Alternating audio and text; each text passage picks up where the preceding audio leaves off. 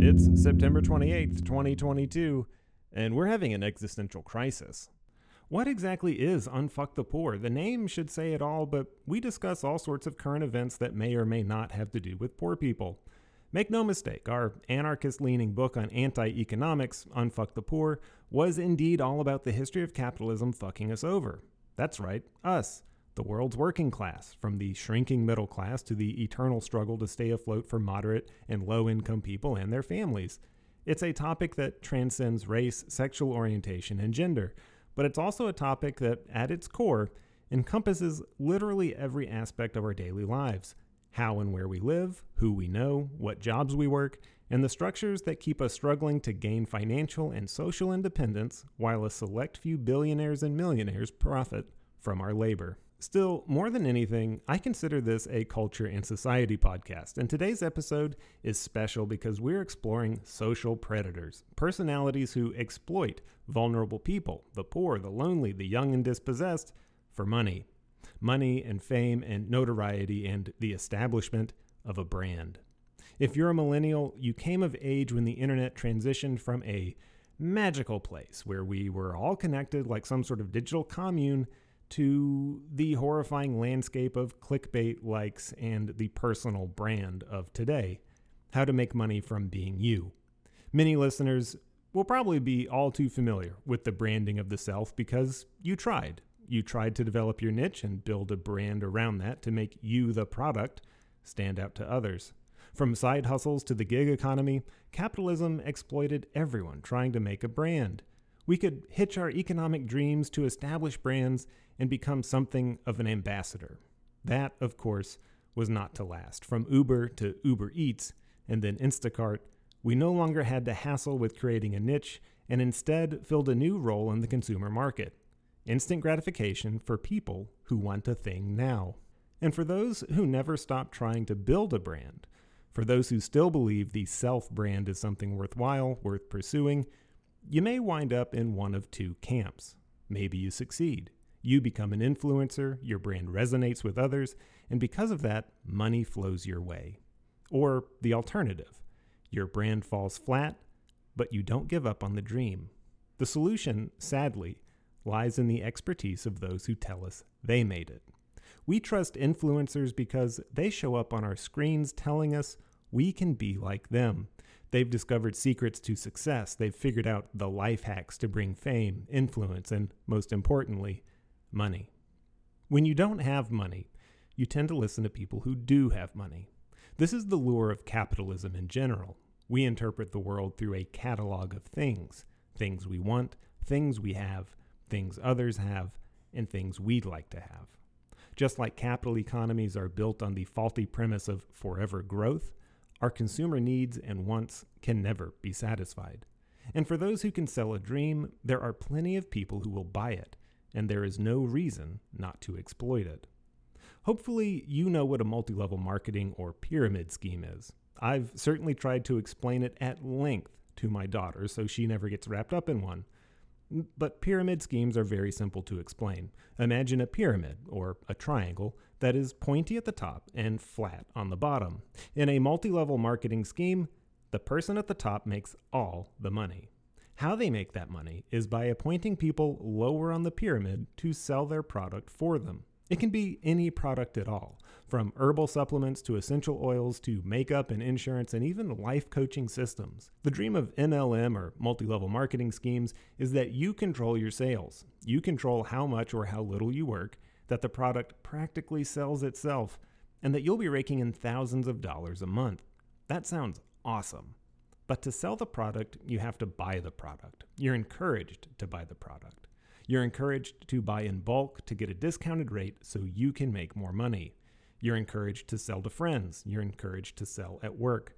You're encouraged to have parties at your house and give presentations and have everyone whip out their credit cards or checkbooks and make a purchase right then and there. But if you're the salesperson, guess where you are? You're at the very bottom of the pyramid. When you buy thousands of dollars of product at a discount so you can sell it to friends, you will, without fail, wind up stuck with thousands of dollars of product that you can't sell. The person who recruited you, they're selling product in bulk to you. Their job is to find distributors. And the people who recruited them, their job is to find distributors. It works like this. At the top of the pyramid, let's say it's us, Unfuck the Poor, we need to find five distributors for the product. And those next five distributors need to find five apiece, then the next five, and so on. The person at the top of a successful multi level marketing scheme has thousands of distributors of a crappy product below them, all trying their hardest to find more distributors and move product. So let's name names, let's not be vague. Herbalife, doTERRA, Mary Kay, Amway, Avon, Tupperware, LuLaRoe are all names you may have heard before. They're all multi level marketing schemes. One name you might not have heard of before, at least not in the context of multi level marketing, is Andrew Tate. Women in the West have this idea that women that you should be liked for something more than how you look. Mm. You know, oh no, I have to be liked for what I think and this and this and this. And the reality is, sorry, feminists, sorry, we don't give a fuck. I'll be the first to admit I didn't know who Andrew Tate was until about two months ago when a user on the Ask Reddit sub asked what social media influencer should disappear forever. And the response, overwhelmingly, was Andrew Tate. You might know who Andrew Tate is because, you know, you're cooler than I am. Just a month ago, in August of 2022, his online presence took a huge beating. He's been banned from Instagram, TikTok, Facebook, and YouTube. Tate has been described by others as a misogynist, a homophobe, and a sexist. He's also accused of rape and human trafficking and is under investigation in Romania for those alleged crimes.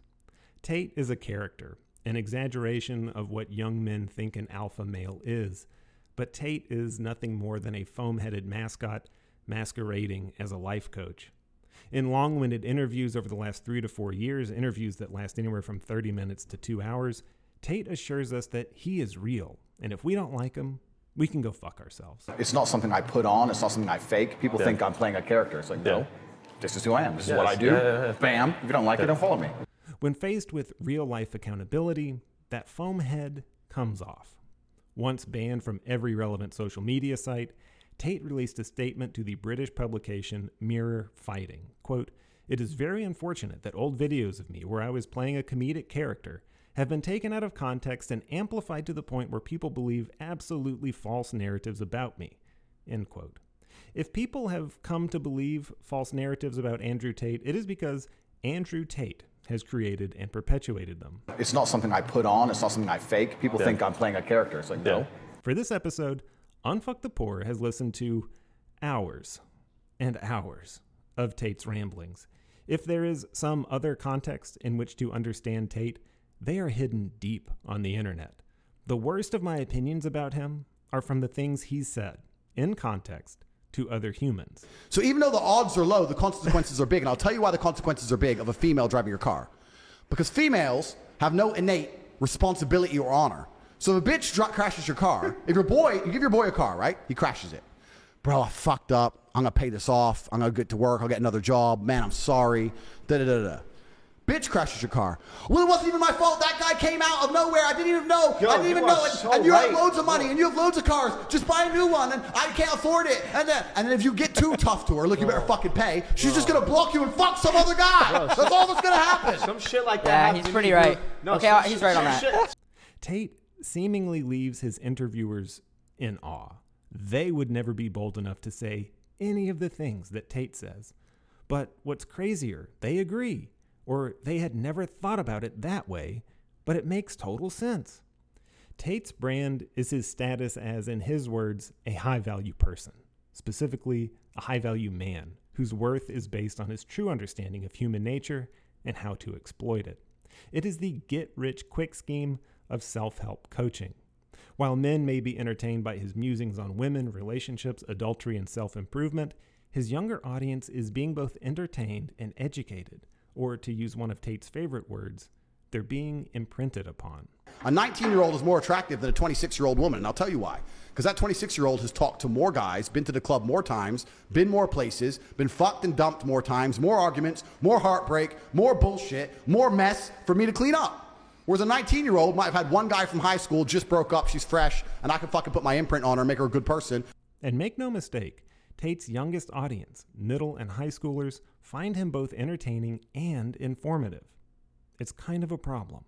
So much so that the Instagram group, the Unteachables, which focuses on, quote, empowering and supporting teachers to create lasting change in their classrooms and the lives of their students, end quote, put together a guide for teachers this past August on how to deal with students who sling Tate wisdom.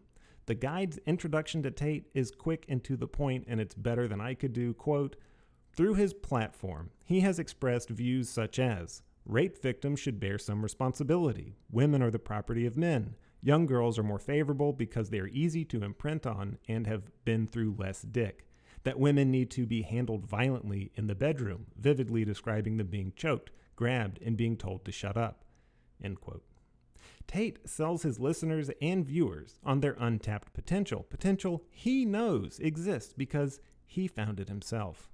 Tate's story, the biracial son of a single mother, a successful but poor kickboxer who was raised in public housing, is a story of hustle.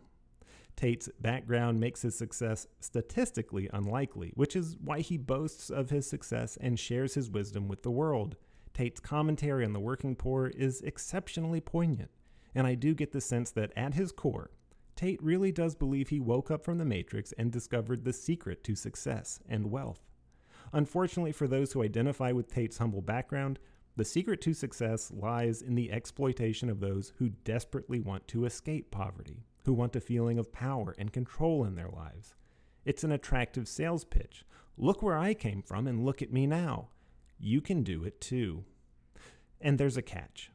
If you want to be successful, you have to hustle. And hustlers do whatever it takes to make money, even if that means taking money from people who don't have much to spare. So, of course, there's Hustlers University, Andrew Tate's online multi level marketing scheme that lives on a Discord server. Andrew Tate is a millionaire. I think it's safe to say that for all his bluster, the man actually makes money. And because the internet is a playground littered with money, the Discord server spits you into all sorts of online money making schemes dropshipping, cryptocurrency, copywriting, and freelancing, Amazon FBA, stock trading, e commerce, affiliate marketing. If you've ever doom scrolled at 3 a.m. wondering how you were going to stop being poor and start living large, odds are you know what all of these things are. And man, Andrew Tate knows this. Hustlers University is supposed to be different, the be all, end all of making a million dollars online, because you have courses and guides and instructors dedicated to putting you on the path to financial success. Let's at least say that Tate's business model makes sense. For a low monthly fee, you can subscribe to a server that does indeed provide information about making money online. Tate is selling the dream that he had for himself. He wondered, how can I make money online? And figuring out that all of those online schemes that he advocates for, realizing that all of those are oversaturated with people who want it just as bad as he does, he had to, in fact, break out of the matrix which he did. So bear with me. Andrew Tate doesn't make money from drop shipping. He doesn't make money with Amazon FBA. Maybe he invests in the stock market, but that's not the source of his wealth. Andrew Tate and Hustlers University makes money off you, the subscriber. But Andrew Tate did something that would make a Russian troll farm envious. Andrew Tate monetized his own name and started paying his subscribers in affiliate cash to post, spam, repost, and create thousands upon thousands of fake accounts to post, scam, and repost in order to drive traffic to Hustlers University. 48% commission on every new subscriber account, but just on the first month of the subscription. Tate's business model relies solely on hooking new subscribers every single day. What's wild is that of all the schemes Tate advertises, his own multi level marketing campaign is quite possibly the most lucrative for subscribers. While nearly every social media company banned Andrew Tate, they could not ban the thousands upon thousands of affiliate accounts that continue to spread the Tate gospel. We'll come back to Tate's business acumen in a moment, but first, what kind of person is spamming the internet with Tate affiliate links? And why would they do so relentlessly in spite of rape and human trafficking allegations? The answer? The hustle. Never take it for granted. Andrew Tate isn't simply popular with young men and children. He represents to an entire subset of modern males the ethos of the true self made man. Confident and brash, whatever Tate says or does, even when he contradicts himself, comes across as an authoritative lesson on how to get what you want, along with the justification of why you deserve it, or even why you don't deserve it. If your subscription to Hustlers University doesn't make you rich, it's because you failed in applying those lessons. It's because you let your hustle fail. For only $49 a month, Tate provides all the tools any hustler would ever need to achieve God mode. It's enticing, to say the least. And if Hustlers University's numbers are to be believed, 168,000 subscribers and counting, Tate himself is hustling over $8 million a month. Like any multi level marketing scheme, remember that the wealth of the person on top is generated by those hustling at the bottom. It isn't as simple as telling young men and boys that their failure is their own fault. After all, anyone who's spent any time in therapy will tell you that your problems are yours alone and only you can experience them and navigate them and become a better person for having done so. Tate's brand of life coaching, the persona he's curated for the fickleness of internet likes, is designed as a zero sum endeavor. Tate believes in, or at least he sells, a self worth that can either gain or lose like the stock market. Tate, or Top G as he calls himself, says that those who come out on top, those who have, those who hustle, those who know their worth and act according to their worth, those are high value people. But it's a boys' club.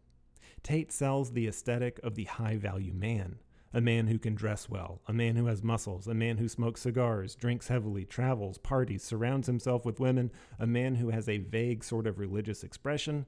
Do you have time for God? Absolutely. That's good. Do you get up early on a Sunday? Completely. That's good. Every single Sunday, of course. That's amazing. And I think that being religious is a beautiful thing, and I think that a lot of people try and say they're spiritual or they're religious in a way copping out on the one hour a week, it just feels a bit lazy to me. I think you can always find an hour a week. Yeah, no, you definitely could. So maybe God sent me here to make you go to church. Maybe. Maybe you're here to enlighten me. Maybe that's why, yeah. God wants the, the men, the masculine males of earth, to reproduce, create his warriors. God needs warriors. What parable is that in? It's it, Tate, Tate, Tate 15. Okay, I'll search it up. Tate often makes the sign of the cross and says he's a godly man, but that's not all. For Tate, there are two traits that make a true high value man the capacity to do violence and the ability to say no. The easiest way to be a high value man is a man who's capable of violence. If we look at it from a biologically trigger, it doesn't matter if he's got muscles or he's big or he's tall, or whatever. Women understand from a biological perspective, they like a man who can fight. And I think that the true value of a high, the true marker of a high, high value man is a man who could say no to pussy. Admittedly, even after listening to Tate explain why violence and turning down sex are the pinnacle of male evolution, I don't understand Tate's logic because it doesn't make any sense. It's all non sequiturs. Tate's version of masculinity is wrought with suggestions of insecurity and overcompensation, and the aesthetic he creates for himself occasionally slips away, and it reveals a man who, in spite of his money and the lifestyle it brings, isn't actually at home in the world he's made for himself. I don't like to answer open ended questions because I feel like they're a trap. Why? Because when you speak a lot, it's how you end up getting trapped, right? It doesn't matter if it's a police interview or anything else. The more you talk, the worse. So I want you to be very, very specific with your parameters within the questioning because that allows me to answer them in a way which makes me look the best. I don't know. I feel like a, a very confident man that was very sure of himself would just answer. Men are liars because men are in constant competition with other men and they have to find a way to be competitive. And the easiest way to be competitive is to lie. The most important actions a woman can undertake is loyalty. Every man out here knows that disloyalty is the most disgusting thing a female could ever do to her man. But are you loyal? Let's not pretend that male loyalty and female loyalty are the same thing. But loyalty is loyalty. No, but they're not the same thing, are they? Why is it not? Because men and women are not the same. We are not the same. You are correct there. Okay, so we agree. No, but I'm not agreeing to people being dishonest, cheaters, liars. He's deluded. This is my impression of a man I've never met, whose public persona I find grating. But watching him in interviews, he seems deeply uncomfortable around women, uncomfortable perhaps with himself. Nearly every interview features Tate wearing gold rimmed rectangular sunglasses with a fading tint. He occasionally twitches his leg nervously or draws up his shoulders tightly.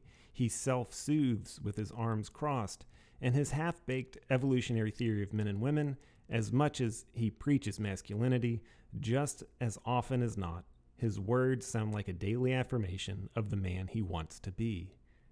But let's move on. I'm not a psychoanalyst. Tate's philosophy, though he insists it isn't philosophy but biological and historical fact, rings true to men and boys in search of a role model. Who are these boys? Okay, so let's talk about family. In 1960, in the United States, 73% of all children lived in a home with two first time married parents. By 1980, that number had dropped to 61%, and by 2015, that number had dropped to 46%. These numbers come from a 2015 Pew Research study that concluded there is no longer a dominant family form in the United States. But these numbers can be a bit misleading. These are numbers for couples still married for the first time with at least one child. The number of children living in homes with two parents at any stage of marriage or remarriage or cohabitation is actually on the upswing at just over 70%, a 17 point difference from its high in 1950. While the percentage of children being raised by a single parent has nearly tripled since 1960 at 25.5%. Melanie Wasserman, whose article The Disparate Effects of Family Structure, which appeared in the spring 2020 issue of Princeton's The Future of Children, concludes, quote, Children who grow up in households without two biological married parents experience more behavioral issues, attain less education, and have lower incomes in adulthood. While I have no data on Andrew Tate's subscriber base, I can at least say that Tate's target audience is male. And with billions, that's billions with a B, billions of views on social media, and using the Unteachables Instagram how to guide as anecdotal evidence, I think I can easily say that enough of his audience is poorly guided school aged boys who are looking to the internet for a role model. Tate doesn't just fill a void, though. Tate gouges the void into a chasm and fills it with his ego while luring his audience in. Why exactly does that appeal to so many boys and young men? The answer is fascism?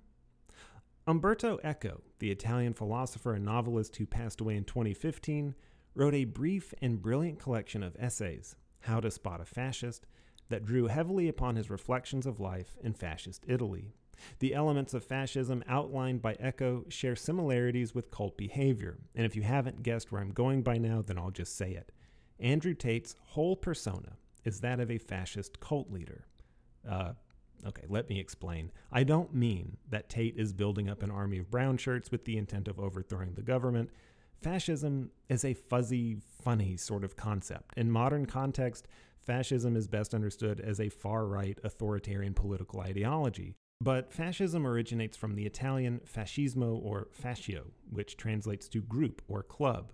Last century, in 1919, future Prime Minister of Italy Benito Mussolini founded Fasci Italiani di Combattimento, or Italian Fight Club. Like any grassroots organization, Italian Fight Club was a mess at first with no real beliefs, but eventually it settled into a routine of set beliefs and activities political violence and social oppression. Andrew Tate is not Mussolini. He's not even close. But the spirit of Italian Fight Club, Fasci Italiani di Combattimento, is alive and well in Tate's appeal to younger viewers and listeners. The appeal of fascism to the everyday person is in its original name. It is a club, a group of people who are invariably like minded. A club requires duality and leadership, the in group and the out group. Admission to the Andrew Tate Club is free and open and without fanfare.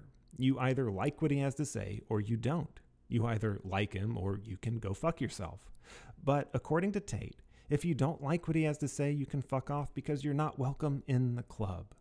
Tate only has time for other high value people, and if you disagree, you're inherently low value. Like Italian fascists, Tate has built his philosophy on both the cult of tradition and the rejection of modernism. Tate repeatedly cites historical precedent for why men cheat. It's just how men are, it's how they've always been. Every king, sultan, president, whatever, has had mistresses. Every single man since the dawn of human time had more than one woman.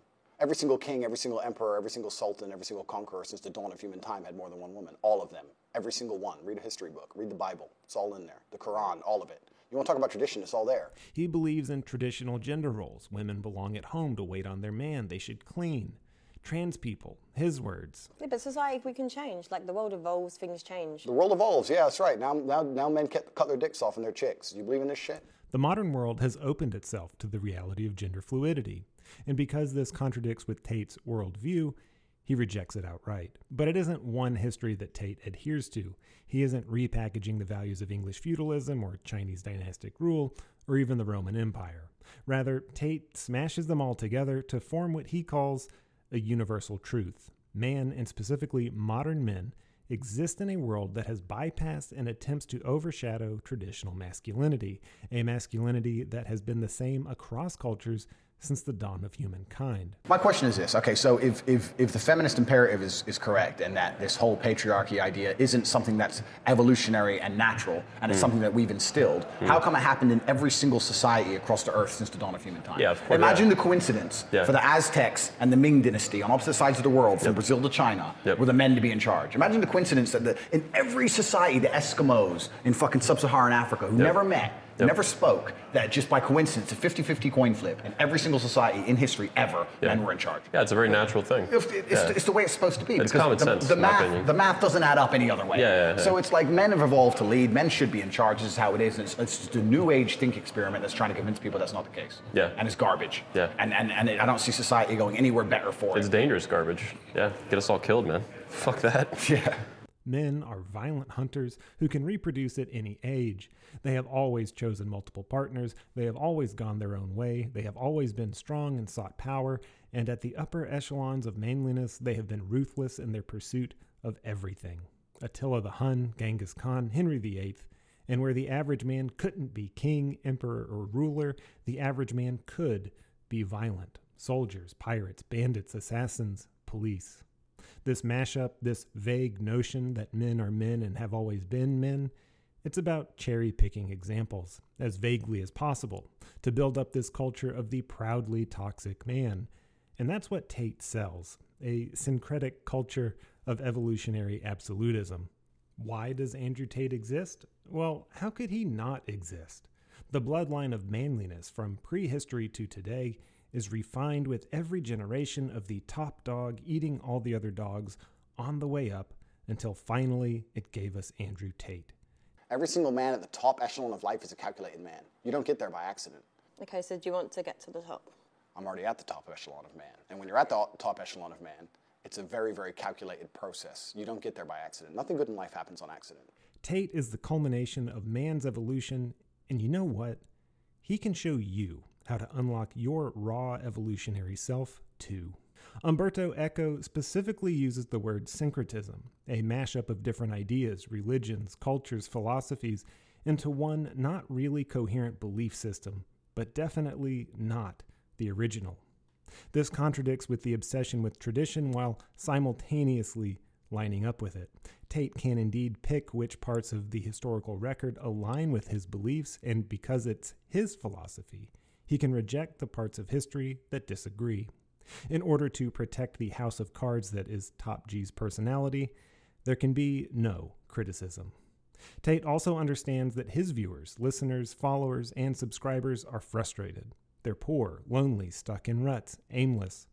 How does he know this? Because Tate is selling himself to himself. The talking head mascot is speaking to the man in the mirror, and because Tate understands what it's like to feel weak and powerless, to be poor and overlooked, he knows what drives others who feel the same way women and money. The desire to be desired or the ability to buy desirability. There is no reason to be attractive if you have enough money. You just have to work a bit harder than a man who's attractive. What drives its insecurity is fear. And in this sense, Andrew Tate gets things 100% correct.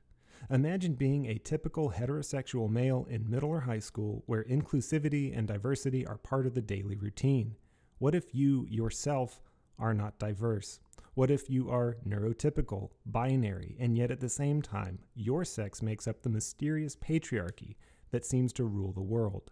You are not special, and yet you are part of the main problem.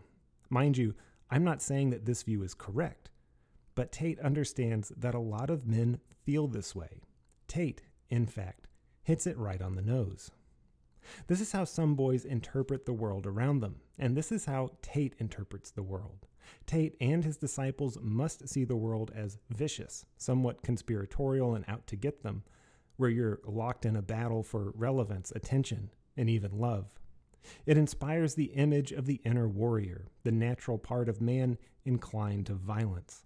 But the world isn't so giant and vicious that it can crush you. The world is at once strong and weak, strong enough to disempower us, but weak enough to be conquered or overcome. There, again, is a contradictory belief. The world is out to get us, but real men conquer. If you don't, you aren't a real man.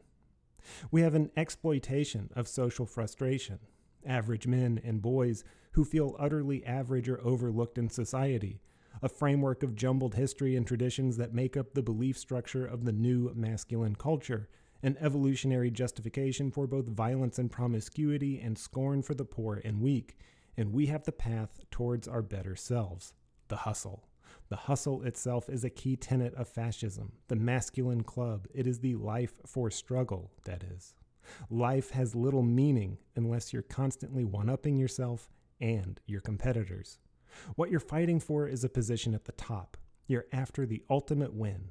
But that would mean the hustle is over, which means you've given up, which means you lose. It's contradictory and circular. It's meant to be. In the words of Umberto Eco, quote, in every mythology, the hero is an exceptional being, but in fascist ideology, heroism is the norm. In Tate's ideology, the way has been paved for you to be the hero too, and if you don't make it, that's on you. But you might be thinking, it's all fun and games, it's just a character. Andrew Tate is outrageous and hilarious, but he's not always wrong. And he's playing this character to make money, which is what the character is all about. It's a brilliant game of chess or kabuki theater or something. Well, sure, okay, let's say that this elaborate ploy by Andrew Tate is carefully crafted to drive money to Hustlers University, which we've already established makes Tate millions of dollars a month. To date, the only time that Andrew Tate has said he was playing a comedy character was about a month ago in response to being banned from social media. Until then, Tate insisted that he says what he means and means what he says. We also can't ignore Tate's original money making scheme, hiring models to pretend to be in relationships with men online who would in turn send them money for their sob stories. It's a scheme that Tate and his brother Tristan proudly called a scam, as in they were proud of scamming lonely men out of money. How did they get away with it? On their website, there was a little bit of fine print that clarified that the women were for entertainment only. That's it. We don't know about this scam website because of some great investigative reporting that came about several years later. The Tate brothers bragged about the entire operation. They were so giddy with themselves for exploiting lonely men that they bragged about it and then bragged about getting away with it. The webcam company I was running proved that per- perfectly. The women who were on stream were beautiful, but they didn't have a fucking clue what to say. They were saying all the wrong shit, man. Every day they were saying the wrong shit, and we were losing customers. Everything I was telling you earlier about wanting to be innocent. They're saying, "Oh, I've been here, I've been there." I'm like, "Shut the fuck up! You're talking to some dude. He doesn't want to hear where you've been. He knows you can't be a hot, you can't be a ten talking about that how you've been to Dubai with, to, to some fucking dude in Minnesota who's fat. He ain't gonna ever believe that he's gonna get you that way. You got, you you gotta lie to him. You gotta lie to him." She's like, "Lie and say what? Say that you've never been anywhere because you don't trust men. You can't find a man who's serious." Make him think that if he's serious about you, that nothing else matters. Wow, you gotta put a famoose on it. So I'm trying to teach these women, and the women kept fucking it up. So I said to said to them, "It's like you know what? Fuck it. I'm taking over." So what I did is I unplugged their keyboards and plugged a new one in from me behind the screen. So the chicks would sit there and hit a, a keyboard that wasn't plugged in, and me and my brother, and eventually some staff I trained, would do all the talking. The girls were just pure, just famoosers, just laughing and doing this their titties out, and they were talking to fucking ice cold hustlers. We were taking their money, all of it. They they come and say, well, "What kind of?" Bro, all of it. We were fucking milking them dry. Women haven't got a clue how to famoose a dude. They don't have because they rely on their looks. They don't have any of the intellect. They have no game, nothing. There's some, though. There's They're some. nothing. There's some. Nah, you get you get a man, you get a man with game, and give him a female's body, a female avatar. he will fuck a guy up. I had these guys selling their houses, life savings, loans, All of it to me. Give me it all. So like, and it's it's basic shit, right? You'd have Did a you guy. feel bad or no? Fuck no. To give a solitary fuck. I, for one, assume that Hustlers University is the same type of scam, a business model built on exploiting the insecurities of men and boys who look at Andrew Tate as some kind of role model or leader. Men and boys who, if they wound up at Hustlers University, most likely identify deeply with the dream that Tate is selling. Just remember that for those billions of views Tate has racked up, he has less than 200,000 subscribers to Hustlers University. That's a conversion rate of less than one tenth of a percent. It's still a shitload of money, and his power is in his massive online presence thanks entirely to his specific marketing tool, the affiliate program where distributors create content based on Tate's seemingly ubiquitous online presence to drive traffic to Hustlers University. Now, I want you to consider this. For content consumers who don't sign up for Hustlers University, for those who get sucked down rabbit holes that feed endless loops of Tate's interviews and one on one affirmations, rabbit holes that go deeper and deeper based on algorithms of what you might like because you watched Andrew Tate's videos, the real problem of Andrew Tate's sudden and persistent presence is the actual content of his videos and those suggested to his fans. It shouldn't come as a surprise to any listener who is ever 11 years old or any listener who has kids who have just started middle school that young viewers simply don't possess the emotional maturity, life experience, or ability in general to parse nuance and identify ironic humor as easily as, say, people like me, someone close to Andrew Tate in age with, admittedly, a familiarity with the trollish humor that oozes out of Tate's mouth. When Andrew Tate says something like, I would only do CPR on a hot girl, you can't help but laugh. If Andrew Tate was doing an impression of an alpha male, if Tate was trolling those in the manosphere whose sexism would result in the death of a close but overweight friend, then goddammit, he gets the prize for best deadpan delivery, gold star for that guy. But it's that same deadpan, Oscar worthy performance that delivers lines such as, females cheating is more disgusting than men.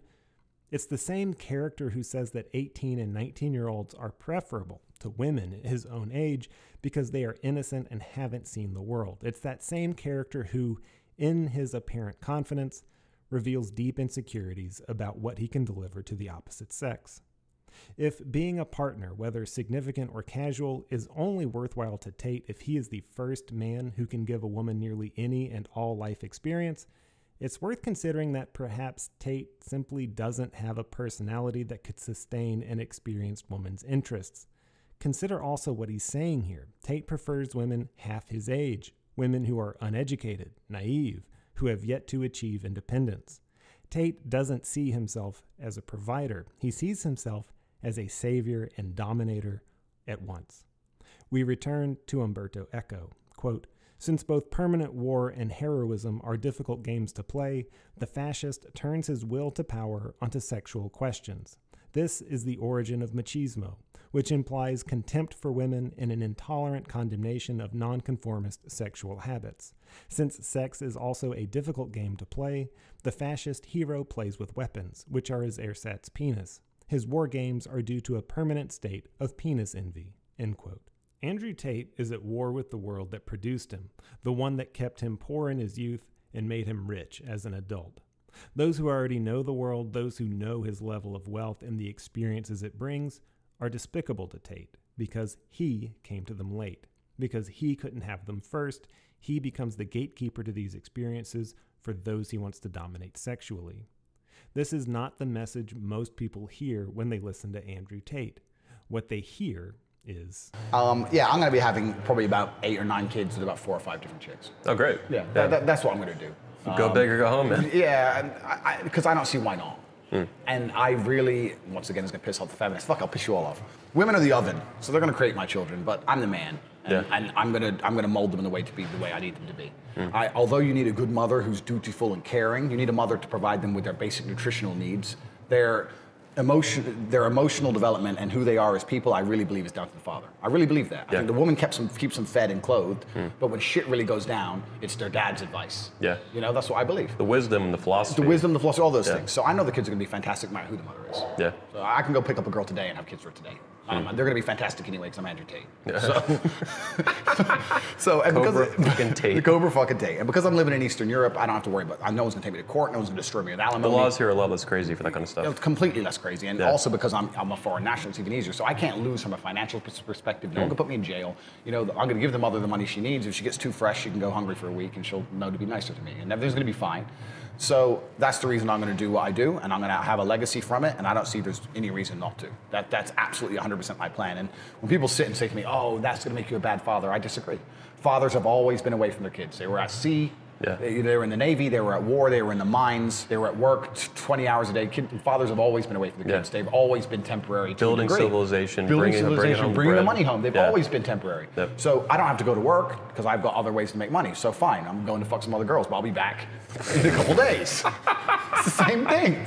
That's like almost your job anyway, though. Well, basically, yeah, to keep the cam girls running. So, you know, that, that that's going to be my plan. And, and, and, you know, people can sit there and go, oh, yeah, that's bad, whatever, whatever. When I'm 60, 70, and I have eight or nine kids, and they're all going to love me, and we're all going to get along fine, they're all going to be realistic about the fact there's a whole bunch of mothers, and when the sons grow up, they're going to understand why. You know, it's worth mentioning. Uh, you know, Donald Trump, someone we're both a huge fan of. He has uh, children from three different women. Absolutely. He has Melania, uh, Ivanka, and then the, the other one too. You know, Yep. Tiffany, all that. Yep. So, It's, yeah. it's, it's- man, look at history. Name a powerful alpha from history who didn't have more than one wife. Why are you wearing glasses? Sunglasses. Yeah, we're inside. We are inside. Very perspicacious of you. I have bad eyes. Yeah, bad eyes. I have bad eyes because after so many fights in the ring, I had a retina detachment, and there's a lot of bright lights here, and it makes my eyes very uncomfortable. I don't want to squint on camera, so I'm wearing sunglasses. So if you want to continue to make fun of my medical condition, Why would I welcome. make fun of it? You just tried. I know you just tried. No, it's No. fine. No, no, it's fine. No, it wasn't. It was a genuine question. Yeah, yeah, yeah, yeah. I just tried to make mock No. me. It's fine. Versus men, men, men's mental health, but if you got a retina detachment, it's fine. No, no, ha ha ha. Actually, it's funny I was now. ask- actually, I was asking you because eye contact is important to gauge conversation. Is it? I You wanna- wanna do you wanna know- look I in my wanna know, eyes? Like how we're enjoying. Yeah, Let me see. We g- give it a few minutes. it's you know etiquette, isn't it? It is. You're right. It's polite. You're right. It's polite. Perfect. we do a cheers with the glasses off? Cheers. To detach retinas. Cheers. Are you happy? I think that money buys freedom and freedom buys happiness. I think that the rich people of the world, the number one most intelligent thing they did was convince poor people that money isn't happiness. And I think they did that to prevent revolts. I'm not saying money is the only thing that can make someone happy. I'm not saying money alone will make you happy. But money is certainly a factor to, to happiness. Yeah. It's kind of, yeah, you agree, right? It's like water, right? Water won't make you happy, but if you have no water after a week, you need water. It's all you think about, right? It's the same deal. You can't go without it. So the rich people always say, money doesn't buy happiness, but do they ever give their money away? Yeah, exactly. You know what I'm saying? So you give your money away. I have a charity, which I own, which takes care of street dogs in Romania. And that's the message of Andrew Tate an objectively male centric view of the world, a prejudice against women in general, an unchecked and inflated sense of self. None of these objectively make the world a better place for men or women. This type of worldview, whether we take it at face value or somehow distinguish between Tate the man and Tate the character, only reiterates and reinforces an ingrained worldview held and perpetuated by repressive societies. The irony is that Tate appears in many interviews with multiple women who seem to add legitimacy to his worldview. After all, women wouldn't be around a man who was so toxic and hateful towards women, would they? Well, they would if they were being paid. And that brings us back to Tate the character, the foam headed mascot selling a cartoon, uber masculine world. That character needs props to sell the whole package women, cars, watches, cigars, clothes. Tate adorns himself with visual aids to emphasize that what he says, how he lives, how he sees the world, is validated by the success he puts on display. But remember that this is the man who moved to Romania because it's easier to get away with rape, who is under investigation for human trafficking and abuse. We don't know the truth about Andrew Tate because it's all smoke and mirrors. Is he really worth $300 million? Maybe. Maybe it's the kind of inflated wealth that other self obsessed personalities lie about. We at least know the language is the same. My view of Andrew Tate as a completely underwhelming specimen of manhood makes this next part incredibly difficult to say. Andrew Tate sucks. But should he be banned from social media? No. Not only is it hypocritical to rejoice in the deplatforming of a man whose opinions I find disgusting, while at the very same time, politicians are going batshit crazy with book bannings, but it's also deeply antithetical to my entire belief system. Horrible, stupid, horribly stupid, and misinformed and misogynistic characters still have the very basic right to free speech. Of course, that's freedom of speech from state censorship. As private corporations, Twitter, Instagram, Facebook, and YouTube, they can deny services and platforms to anyone. The freedom of speech is not freedom to be heard, a common misunderstanding or perversion of that right. Rather, the freedom of speech is the freedom to be openly criticized or outright ignored. If we live in a society so fragile that the ignorant ramblings of an obvious moron threaten to undermine our vague sense of right and wrong, that we can't talk openly with our children and other adults about how talking or behaving like Andrew Tate will result in 99.99% of men being left single and bitter and alone or worse, abusive, then what the fuck right do we have to maintain society in the first place? If you're a parent and your kid is listening to Andrew Tate and repeating what he says, guess what? You get to do the hard thing and explain that no, actually, good people don't sound like that. Good people don't think like that, and they don't treat women like that. They don't talk that way about homosexuals and transgender people. And if you're a kid, a young man, listening to Andrew Tate and me, man, you got some fucked up algorithms.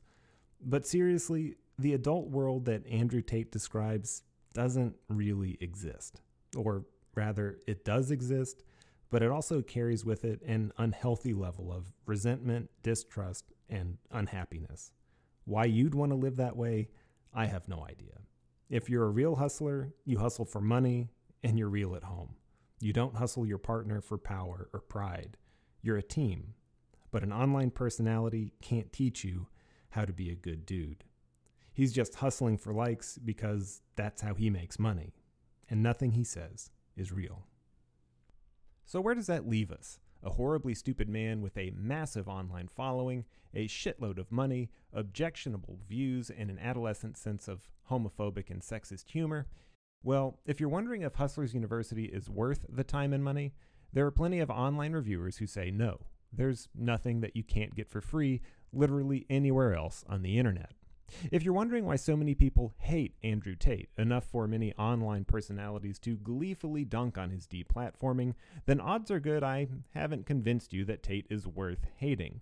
But that wasn't my goal from the start. Full disclosure, this episode wasn't my idea. This episode was my daughter's idea. You've heard from her in previous episodes, and her interest in Andrew Tate comes from the way she and her friends communicate their phones.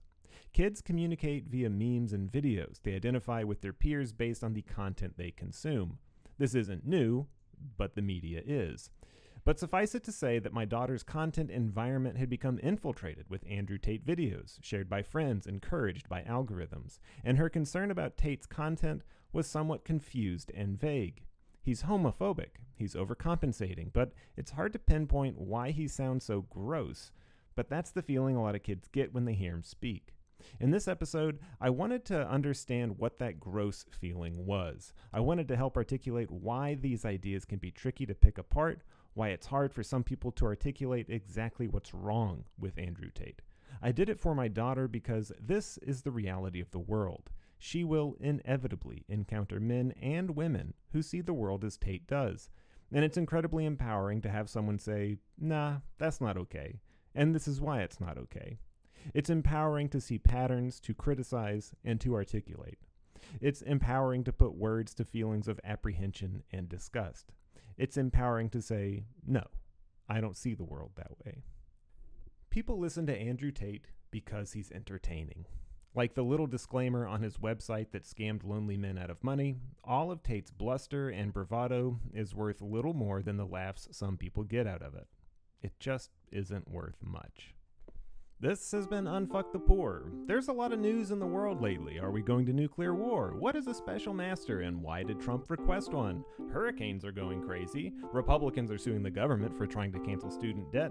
And right wing weirdos have been attacking children's hospitals because they love children. We're doing our best to sort through the white noise and bring you meaningful episodes that give you something to think about. We admit, this episode was a weird one. We'll catch you on the next one.